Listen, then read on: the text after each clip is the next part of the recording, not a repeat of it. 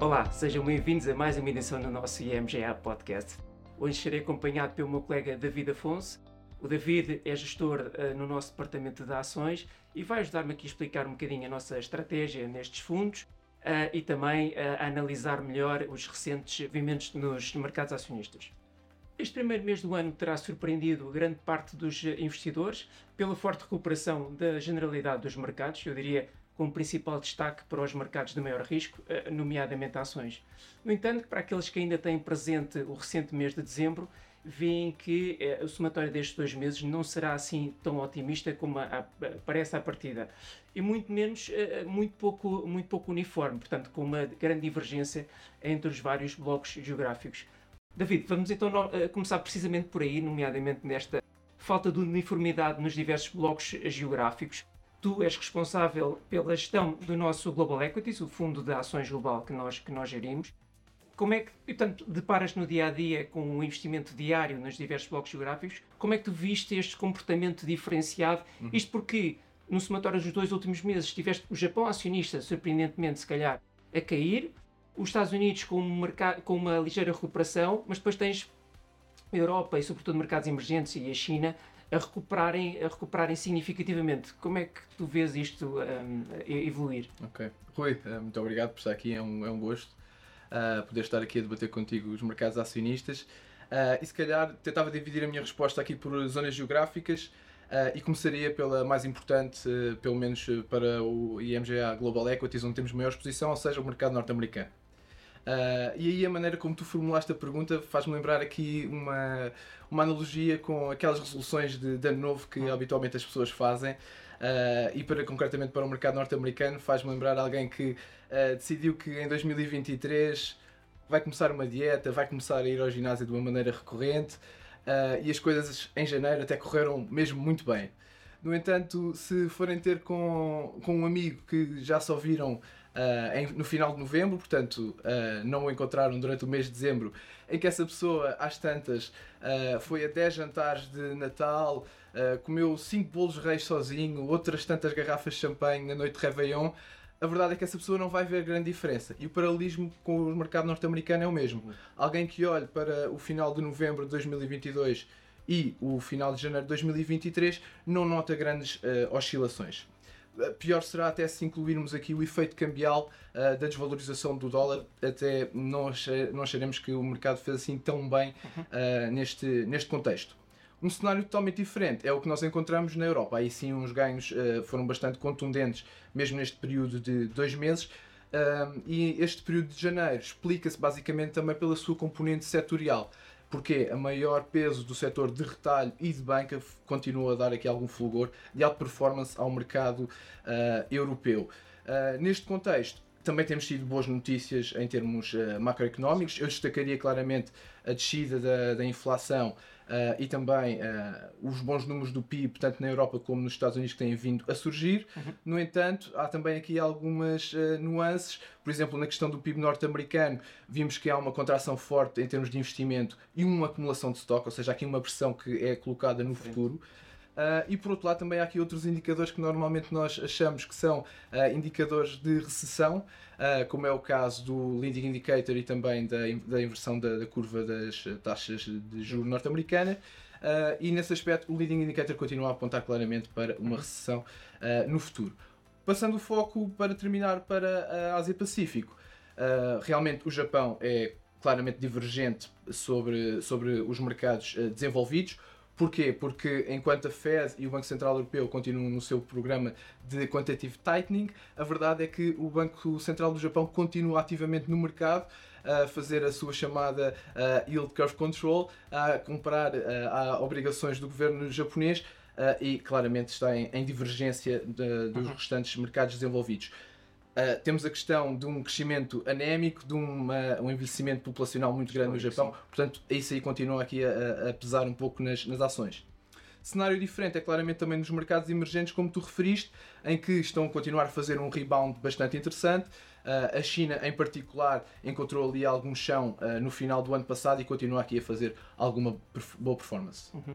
E já falaste um bocadinho de setores, mas eh, se, calhar dar um bocadinho mais de cor. Entre setores e estilos, o que é que estás a ver de diferenciação e o que é que nós podemos uh, tirar ali okay. como boas oportunidades? Olha, a questão dos estilos é, é, muito, muito relevante porque nós tentamos fazer aqui alguma, uh, alguma mudança uh, em termos de estilos conforme o estado do ciclo económico em que nos encontramos. O que é que o mercado nos disse em janeiro? Basicamente, acha que o pior já passou. Uhum. Isto porque, em termos de estilos, vemos cíclicas a fazer uma performance muito grande às defensivas. Uh, vemos, por outro lado, também uh, growth a voltar a estar uh, na moda de cima e a performar muito melhor do que, do que value, isto obviamente com o efeito da descida das taxas de juros, portanto, mais, mais relevante até na parte dos Estados Unidos. Curiosamente, esta, esta preferência por títulos de maior crescimento está a fazer com que uh, um, um, estilo também esteja a fazer muito bem é o reverse momentum, ou seja, empresas que têm estado um pouco a fazer pior são agora as que estão a fazer um pouco, um pouco melhor.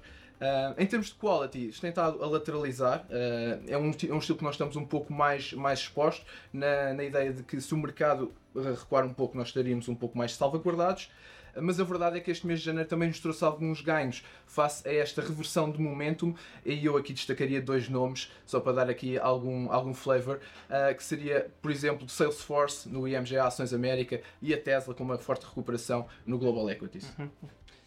Isto em setores, eh, regiões, um, se calhar abordámos um bocadinho mais o panorama geral e as nossas expectativas foram delineadas no uhum. final do ano passado um, eu diria, para já, uma surpresa positiva. E se nós olharmos para os nossos números e as nossas expectativas, uh, diria que se calhar uh, apontam para os mercados lateralizarem até uhum. final do ano. Mas as notícias, como tu dizias, têm vindo do lado certo. mais positivo. Será que há razões para nós, ainda é muito cedo no ano, mas reequacionarmos esse cenário que era um bocadinho mais cauteloso no final do ano? Sim, concordo contigo. Efetivamente, o nosso, a nossa ideia, que demos conta até no, no podcast uhum. anterior, uhum. era uma, uma, ideia um pouco mais, mais defensiva, com alguma mais, maiores dificuldades no curto prazo para os mercados. Uh, o que eu acho é que o mercado tem recebido uh, as boas notícias com grande euforia. Por exemplo, se calhar uh, trazia-te a questão da earning season, que começou em meados de janeiro e que ainda decorre, e que a verdade, a earning season atual tem vindo muito em linha com aquilo que o mercado está à espera o que se calhar para alguém uh, que está menos ligado aos mercados, se calhar até acha que isso é bom. Mas a verdade é que em termos históricos é sempre necessário haver ali uma, um nível de surpresa acima do que o mercado estava à espera, 2, 3%, para realmente dar aqui uhum. uma, um otimismo redobrado. E não é isso que tem, temos vindo a acontecer. Inclusivamente o número, a percentagem de empresas que têm batido as suas estimativas também tem estado aquém da, da, margem, da sua margem histórica. Uh, dito isto, a verdade é que, uh, em termos de, de resultados, uh, as, as, empresas cíclicas têm estado uh, a fazer bem. Eu, por exemplo, destacaria aquelas que estão um pouco mais ligadas ao consumo, como é o caso das empresas de, de cartões de crédito. Visa, Mastercard e, sobretudo, American Express apresentaram, tiveram reações muito positivas àquilo que foi a sua apresentação de, de contas. Isto porque dizem que na sua área de negócio ainda não veem muita fragilidade. Portanto, o consumidor ainda está um pouco. não está a sentir muito a pressão desta, destas uhum, subidas uhum. da taxa de juros. Mas, por outro lado, as empresas industriais estão a contar uma história totalmente diferente. Por exemplo, eu dou o caso, dou outro exemplo de Caterpillar, que avisou para os resultados de 2023, uhum. porque ainda encontra muita fraqueza do lado da China, que normalmente é o motor de, de crescimento. Uh, transversal a tudo isto tem sido a questão do corte de custos, as empresas basicamente têm estado muito focadas uh, nisso. Uh, basta dizer layoff para ter um, uma valorização instantânea em mercado. Uh, sobretudo, obviamente, na, na, questão no setor tecnológico, mas eu acho que é, é preciso estarmos atentos aos, uh, às, às dinâmicas uh, subjacentes uhum. destas, destas áreas de negócio, porque, por exemplo, fico, fico muito mais interessado quando uma General Motors diz que não vai fazer nenhum plano de corte de, de, pessoal, vai sim manter estas pessoas porque precisa de aumentar a produção. É engraçado esse tema que estavas a falar, que ainda ontem eu estava a falar com uns amigos, e falar sobre o tema, portanto, pessoas do mercado, e realmente o tema layoffs, independente dos resultados que têm vindo apresentado, significa que uma empresa apresenta o termo layoffs e a empresa só no final do dia, depois, se todas as empresas apresentarem layoffs, vão vender a quem, não é? Portanto, Exatamente. as vendas acabam por não, não surgir. Bem, mas isso é um comentário à parte. Se calhar mudamos aqui um bocadinho para o tema uhum. eh, que eu diria que vai ser potencialmente mais disruptor nos próximos tempos, nomeadamente a ESG, que já tínhamos abordado aqui no, no podcast anterior com, com a Ana Luísa. Uh, portanto, questões relacionadas com preocupações ambientais, sociais e, e de governação. Tu recebeste recentemente a certificação SESGA, E, portanto, não só tens a experiência prática, mas também tens um, um elevado conhecimento académico sobre o tema. Uhum. Explica-nos um bocadinho, se calhar mais focado na área de, de ações, como é que este tema, neste momento, molda as nossas, eh, eh, as nossas carteiras uhum. e, a forma como defendemos os investimentos? Bom, esse tema é, é, muito relevante no contexto atual, sobretudo face à elevada regulação que tem vindo a, a sair. Um, dito isto, o estado da arte atualmente é claramente a integração uh, dos, das componentes ESG na, na, gestão de ativos como um todo, ou seja, ter uma visão mais holística daquilo que são uhum. os riscos ESG e tentar integrar isso na, nas, nossas, nas nossas modelos de avaliação para tentar traduzir isso para um impacto financeiro para, para as empresas. Uh, basicamente é esse o esforço que a IMGA tem vindo a fazer, tentar sair um pouco mais dos, dos critérios antigos que estão mais relacionados com a exclusão. Uh, a exclusão era muito utilizada no início do, do, quando apareceram as questões do ESG, mas a verdade é que uh, o mercado evoluiu. Porquê? Porque se sabe que uh, algumas empresas que anteriormente eram excluídas porque faziam parte de algum setor têm que necessariamente fazer parte desta, desta transição energética e de, de um mundo mais sustentável ao excluir essas empresas, estamos a deixar uma grande parte da economia fora da conversa, inclusivamente, uh, de, de um mundo mais, mais sustentável. Claro. Pronto, e dito isso, o que, nós, o que nós tentamos fazer é trazer essas empresas para os nossos portfólios e às vezes isso faz um pouco confusão aos investidores. Mas a verdade é que, por exemplo, o setor petrolífero Uh, essas empresas estão a fazer grandes esforços em termos de uh, pesquisa e desenvolvimento para encontrar novas áreas de negócio que possam responder a estas uh, questões ambientais mais, mais relevantes. E por outro lado também há a questão do diálogo. Nós sendo acionistas é muito mais fácil falar com uma empresa para tentar passar o nosso ponto de vista e fazer com que elas vão no caminho certo. Como disse, este esforço é um esforço mais recente que a EM já tem vindo a fazer, mas a verdade é que eu acho que a, me, a mentalidade da empresa já cá estava há, há mais tempo. Uh, há, no verão de 2020, quando eu me juntei à empresa e estava a debater uh, alguns dos investimentos que estavam uhum. dentro da, da, de, das carteiras, a verdade é que muitas delas já seguem as, as tendências que estão associadas ao ESG uh, hoje em dia. Hoje em dia nós temos basicamente é dito que há três uh, global megatrends, portanto, a, a transição digital, uh, a transição energética e a transição social. E a verdade é que quando se justificava algum desses investimentos já há dois anos e meio atrás, já muitas dessas tendências estavam lá claramente presentes. Sim, sim. O nosso tempo está a terminar, mas é inevitável falarmos aqui do nosso Ações Portugal. Foi o fundo com melhor, dos nossos fundos com melhor retorno o ano passado. Um, se calhar a, a, comparação que eu tenho é uma espécie de elefante discreto, passou um bocadinho pelos pingos da chuva, eh, discretamente conseguiu atingir o seu objetivo contra ventos muito fortes, portanto, rentabilidades dos mercados, das jornadas dos mercados acionistas muito negativas, mas atingiu o seu objetivo e claramente superou até muitos dos seus concorrentes que investem em mercados uh, de dimensão claramente, claramente superior.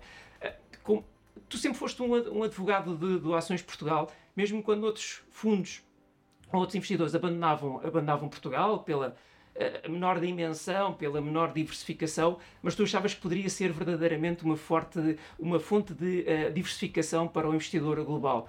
Queres falar um bocadinho sobre isso para claro. terminarmos? Uh, bom, efetivamente o ano 2022 foi mesmo muito positivo para uh, o Ações uh, Portugal.